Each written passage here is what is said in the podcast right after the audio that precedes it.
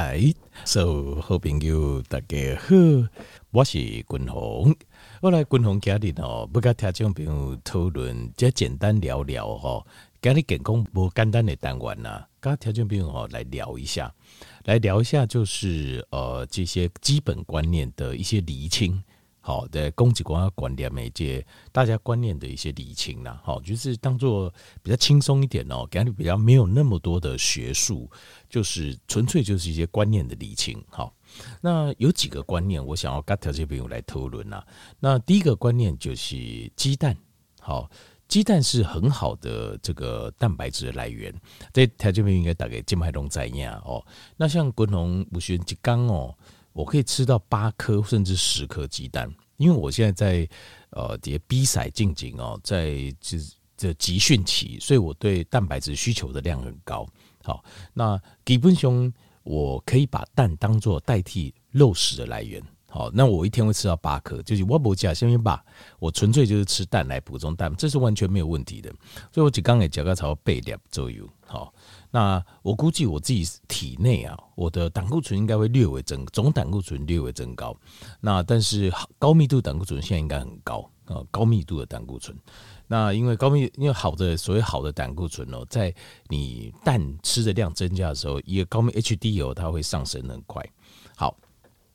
那这个不是个问题啊，家里不是不讨论这胆固醇的问题哦。胆固醇问题，我发现，当然我发现还是有些人对总，因为我已经讲过很多集了哦，就是包括总胆固醇的问题哦。那高密度胆固醇、低密度胆固醇，还有极低密度胆固醇，还有甚至我记得我还讲过胆固醇、三酸甘油脂整体的循环。那怎么去看它好跟坏？一个简一些简单的看法。好，那这个不是我今天讨论的重点。OK，不讨论那些。呃，很多人会会觉得假能吃蛋哦，你你如果吃得越深，好像补充这个营养好够如何，对不？对，依照咱看电影哦，我们看电影啊哈，那这个这些呃，就是席维斯史特龙啊，还是说阿诺施瓦辛格啊，哦，而且怪他们都是。啊、这个直接吃这个生鸡蛋的哦？当然，我相信吃生鸡蛋的人很少了哈。但是有大家是不是有一些想法跟感觉？就是讲，你讲生鸡蛋是因为你不敢吃，可是事实上生鸡蛋应该是很营养的，对吧？那有很多像日本人哦，很喜欢啊、这个吃这个生鸡蛋，对吧？一炸像是你这个冻饭哦，冻饭上面哦，他就会打一颗生鸡蛋，好，对不？好。像这些生鸡蛋哦，吃生鸡蛋的问题，共同刚条件没有这部分呐，有一些观念，刚条件没有来理清一下。那生鸡蛋是不是比较营养呢？其实根据临床的这些研究，他们真的有去做过研究，就是比较，就是我们对鸡蛋蛋白质里面的蛋白质的吸收率，还有营养素的吸收率，其实啊，他们在研究的时候发现，熟的煮熟的鸡蛋啊，比生的鸡蛋更好吸收，人的心态哦，够靠五花都吸收，吸收度更加好。就我看过这个实验，所以呃，所以条件可以打破这个迷思，就是认为讲生的鸡蛋好像比较营养哇。咱看哇，那个生鸡蛋打一颗在冻饭，看起来好营养哦。哇，那个直接那个席维斯史日本人嘛哈，喜欢吃生鸡蛋，然后那个沾着那个生鸡蛋的蛋黄蛋汁吃。那借呃美国人是整颗生鸡蛋哦，来拿去打来喝这样顶顶哦，而觉得生鸡蛋比较营养。其实条件朋友哦，呃，当然你说生鸡蛋也有人就是会有那种沙门氏菌的感染的问题啦哈，这当然是有可能，但是。呃，基本上几率并没有很高，好，因为这边能哦，能出因为能属鸡胸，它内部啊是很不容易感染的，所以呃，甚至于蛋呐，你在常温下你不冰，你明明知道蛋黄跟蛋白都很营养，它也不会坏掉。为什么？就因为它里面的内膜，还有它里面的结构，还有里面的要素，它里面就很强的抗菌的装置啊，抗感染的装置，抗啊、所以呃，这个蛋你只要洗干净，其实你说得到沙门氏菌的。感染的机会其实事实上并不高，那但是哦，生鸡蛋它并没有在临床实验上并不煮熟的鸡蛋吸收度来得好，那所以煮熟的鸡蛋事实上事实上它的蛋白质吸收是会比生鸡蛋还来得好的，好，临床实验看起来就是这样，这是第一个观念条件没有爱物。那第二个观念就是如果啦，如果说你吃的是呃蛋黄是生的，蛋白煮熟，对吧？是不是有这样子？就说像日本的冻饭，它主要是蛋黄嘛，它没有放蛋白。那蛋白的部分，也有人煮这个荷包蛋，像滚龙煎荷包蛋，我基本上也是单面煎嘛。单面煎的话，基本上我是会用慢火煎呐，煎到这个蛋哦，蛋白都熟了。其实我会煎到蛋白都熟，但是也有人吃那种蛋白有一半不熟，好，因为你虽然单面煎哦，你单面的煎呐，这蛋黄要全熟有点难，所以蛋黄会不会全熟，半熟，甚至说七八成熟这样子，那蛋白应该会熟没有问题，好。那但是也有人会煮的比较深一点哦，那这这部分哦，这个是勉强可以接受。如果你是煮吃就是蛋黄不熟啊，半熟蛋嘛，蛋黄不熟，蛋白有熟的，勉强应该叫勉强可以接可以接受了，不要说勉强是可以接受。为什么呢？因为哈呃蛋白里面有一种东西叫阿维定啊，阿维定这个 A V I D I N 哦，这个这个很特殊的成分。阿维定哦，现在它是一个四聚合体，它是一种蛋白质四聚合体，它是这个蛋呐、啊，底下这呃这鸡或是鸟类啊、呃，这个是鸟类或是双栖类哦、呃，或是鸡，它们的这个输卵管里面呐、啊，底下输卵管里面这能底下因妈妈也巴豆来，对，在输卵管的里面就制造一种物质，那这种物质哦，经脉大家的研究是认为详细的。作用还不是很清楚，但这个阿维定它可能的，呃，就是它就是让这个蛋白不会被感染的原因，就是它有很强的抑菌的效果，它有抑制细菌的效果。这个阿维定，好，那这个东西存在在蛋白的蛋白里面，那呃，这个东西它有抑菌效果。那如果你吃的蛋白是生的，你搅来巴豆来对起人哦，这个阿维定它这个四聚合体，它会抓那个 biotin。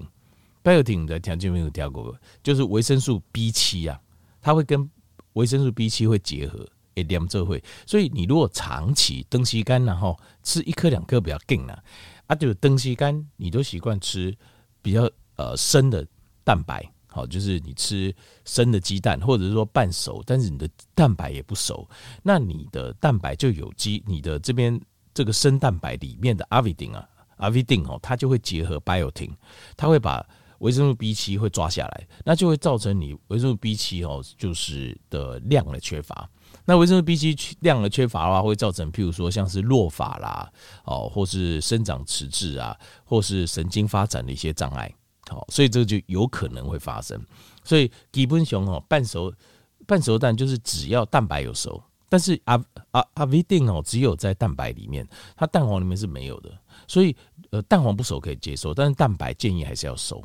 好，安内也开喝，这样会比较好一点。好，那因为它如果那个你把蛋白煎熟，在煎熟过程中啊，必定会被破坏掉，这个蛋白质会被破坏掉，这个四聚合体会被破坏掉，它就会失去它的活性，就没环多功一个形态来对，它会去把维生素 B 七 biotin 生物素把它抓下来。好，所以就是关于这个吃鸡蛋。好，鸡蛋那吃几分熟啊？这样，我想条件没有很平常也在想这个问题啊。要半熟可以吗？这样，基本上只要蛋白熟，蛋黄不熟没有太大的问题。好，那你说呃，萨门氏菌感染，我也觉得还好，我也觉得还好。但是整体的研究是，熟的鸡蛋比不熟的鸡蛋吸收度还要高一些。它高一些些，好，实际上也就是这样。这是鸡蛋，然后等于做产科。那你两焖蛙，你说我个人，我个人的话，我还是会选择第一个，文章蛋白一定要熟，但是蛋黄哦就不用全熟。我个人呐，因为你如果要吃很多颗的话，哈，全熟蛋，坦白讲，我吃不对，吃吃不太下去，吃不上来，我都吃这一点啦，加几条能量也应该加八条，我不都。对，我一定要蛋黄，我一定要半熟，要不然我没有办法吃那么多的蛋。嘿，好，这个是这个是就是这是兼顾口感呐、啊。我得跟条件不合，饮饮食的习惯哦，你一定要兼顾口感跟实际的效效率，这个才会真的有效。好，那这个又也就接到第二个问题，有一个呃网络上有个网红医师啊，叫陈医师哈啊，以前他这个胸腔外科医师，那也是台北科技大学的这个电机博士，那也是。呃，临床医学的这个助理教授哈，算是学问丰富，而且还是个健力选手，非常强壮。好，所以基本上他讲的话是蛮有说服力的。那他在提说这个少量多餐跟多量少餐的事情，那吉本雄哈，我我很同意他的讨论。呃，因为他后期他可能有改过一些他的一些说法了哈。因为早期哈，他举了一个实验，一个实验就是说，一日他吃，就是说一日吃几餐，胰岛素上升的呃，整体胰岛素上升的效果控制的最好。那他那个实验的结果是一日四餐，就刚讲细等。然后那个胰岛素很平均，有上来一点点，没很多，反而一日一餐两餐，那胰岛素很高，这样子。所以他的结论，他曾经有一篇这样讲，结论就是，事实上要控制胰岛素波动、胰岛素阻抗的话，事实上反而吃一日四餐最好。那基本上那个实验是有问题的，因为我看他前后哈说法就不一样。哦，不要，他可能看了很多实验的数据，他又说，呃，他有说。呃，事实上，一日多餐是比较不利于胰岛素阻抗，呃，比较让胰岛素阻抗会更严重，不利于胰岛素的控制啊，比较不利于血糖控制。呃，一日一餐或两餐，好，事实上对血糖控制会比较好。他后来又改变说法。那调节当然，我们实际哈调节单，我们实际上我们当然知道，一日两餐或一日三餐，事实上绝对比一日多餐好。那一日一餐又会比一日两餐或多餐好。那为什么？其实，呃，有一个基本的原因，就是因为我们只让胰岛素触发一次嘛。假设一日一餐的话，这是一点。当然，那一次会高，那是没有，那是肯定的。那一次也一定要高。为什么你知道吗？因为你一定爱胰岛素储其东西，打开我们细胞大门吸收营养的一个很关键的荷尔蒙。所以你一定要，如果你一刚在开门一拜，要不讲营养手里来，你那次胰岛素一定波动要高啊，你一定要让它高一点啊。那它营养素加一点来，对吧？所以它高是没有问题，而且一天只有一次，就刚底的是点睛平均起来，事实上对血糖的波动不会有太大的问题，也不会造成胰岛素阻抗，所以那一次的胰岛素高是没有问题的。一日一餐的话，那呃，但是为什么他之前会讲那个实验？其实条件没有，那个实验是我改掉一报告哈，那个实验是有问题的。简单来讲，就是那个实验有问题，因为我要做出那样的结果，我也可以啊。为什么你知道吗？因为厉害给不，我们有个胰岛素指标叫做 insulin index。我们是我们知道吃什么食物会促进胰岛素呃向上飙升？什么呢？第一个就是碳水化合物，第二个蛋白质。碳水化合物几八分那位，这个蛋白质六十分，然后再加上呃油脂类大概只有六分，跟它打昏你啊，所以几乎没有，相较起来几乎没有，不会造成胰岛素太大的波动。好。那我要讲是说，如果我要做这个实验，我要做起来像一日多餐，效果很好，那很简单嘛。我只要在那几餐里面，我把碳水量降低，我把蛋白质的量跟脂肪的量增高，这样就好啦。我两个比例受改变者，你就会发现胰岛素上升就没有很高了。或者是说那个碳水啊，我是用那种加了纤维的碳水，就是譬如说金酒啊，像青菜啦，或是含吉啦，像这种纤维高的这种碳水。好，那这样子你就会看到它胰岛素就没有升得很快很高。那你一天吃五餐六餐，感觉很好，也很 OK。那所以条件员可能就觉得，嗯，对啊，这少量。事实上，这个是不可能做到的了，不可能的代志。因为当你用少量多餐的时候啊，当你用少量多餐的时候，等你仔细想就知道了。你想想看哦，当你用少量多餐，你是刺激胰岛素，胰岛素它会希望你能够得到能量进到你的身体里面。当你刺激了胰岛素上升的时候，你的血糖会下降。血糖下降的时候，你会期待要能量进来。可是你吃的东西又是吃这种，因为脂肪跟蛋白质它没有办法快速的用转换成像葡萄糖、碳水化合物转换成葡萄糖，让你得到血糖的升高。所以你每次吃东西，尴尬就不会满足，诶，很不满足啊。因为你每次吃都很不满足，其实事实上你就是酝酿着下次会吃了大量的碳水化合物。就是这是心理学啊，实验归实验，实验是可以控制结果的，但是人的心理学就是这样子，因为你人的心理你没有办法控制，这是我也没办法控制。你让我一一日多餐，我一定一直想吃碳水化合物，因为什么？因为一日多餐就胰岛素一直上升，血糖一直降，血糖降，我就我得身体本能就希望会疼人心里，因为你又常常吃，所以你身体根本自己制造的机会不高，它不会咕噜卡港不会不太会。产生，因为他知道你常吃嘛，那他会期待你吃的是碳水，所以你会一直想要讲碳水的话，原因就是这样呢。但是你一日一餐的时候，你身体胰岛素没有波动的时候，你就不会有血糖低，然后产生那种强烈的欲望。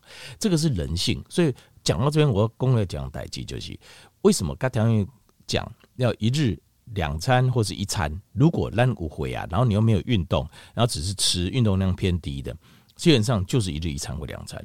那把如果是你已经有血糖问题了，把糖分给降了，糖化黑吸收降了，你才有办法长寿。那当然也有另外一种状况，有可能，比如说你中老年人，可是你运动量非常大，阿力哥就散了啊，你很想长肌肉，这种人有没有？可能有，但可能不多，但是还是有。那这个时候你就可以适度的把参数放大。这个是这个我自我赞成一共啊，就是事实上我们用呃就是间歇性断食，还是用少量多餐，其实可以根据我们的目标而定。譬如说你现在想要增重，你想要增加肌肉。要增重，然后你也吞化黑棋手又在五点七以下，譬如说五点三、五点四，就是很标准，完全没有问题。那这个时候你就可以考虑少量多餐，因为少量多餐你的吸收会比较完整，你五花都大概应用都五花都可以修。那碳水的比例也可以增加，没有问题。如果你运动量很大，这个是没有问题。但是前提是因为当你中老年，你必须要知道你的身体很容易变成胰岛素阻抗的体质，所以你几段时间你都要体会检查。你要有办法像陈医师这样，因为他以本身的细狗在细在狗尾到狗大尾当中，你必须要像他一样，不要在医院啊，比如说一个月他就自己抽血检查一次，知道自己的糖化血色素还在正常范围内，那这样就可以，这样情况下就可以。所以他讲这个我可以接受，就是依照目标来刮点工低输用的红环，这个是正确的。好，这个是正确。好，那但是后来就改变说法，前面是说没有啦，少量多餐反而胰岛素会波动，这是。说实话，这是胡说八道。说少量多餐，然后胰岛素反而会降低的，不要不胰岛素阻抗，这根本说句实在话就胡说八道。那为什么后来他愿意改？就是这个就是做医生的，或是说西医会进步的原因。因为 science science 是最医学期刊里面最权威的几个，有两个团队，一个是呃捷克团队，一个是呃以色列团队，他们在最杰出、最优秀的医学期刊发表了间歇性断食确实会帮助。帮助我们降低胰岛素阻抗，针对糖尿病患者，所以这个时候他才愿意改口。但是愿意改口就没办法，因为狼就现在要改变其实是很难的。好，所以就是讲这两个观念，我条件没有了解。好，那为什么昆虫大部分？因为我们是中老，大部分中老年人，天又有中老年人，而且大部分运动量没有什么像。呃，就是每天都劳动，打钢啊、磨针啊、哦，打钢哦，要进产啊、做息啦，而且工地打钢咯，这个是另外一回事哦。或是说一天运动两次，激烈运动，那是另外一回事。没有，我们大部分人都是疼痛偏多，然后血糖偏高，然后体脂偏高，像这样。所以我讲的主要就是以就是间歇性断食跟低健康低碳为主。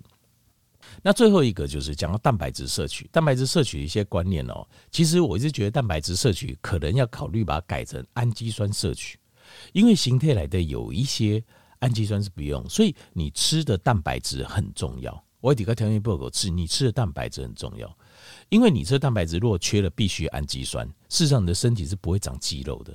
你吃了那么多氨基酸，有时候没有用，叠形态来对是不好诶，没有办法帮助我们长骨骼肌、长平滑肌的。好。好，这个有空再聊了。好。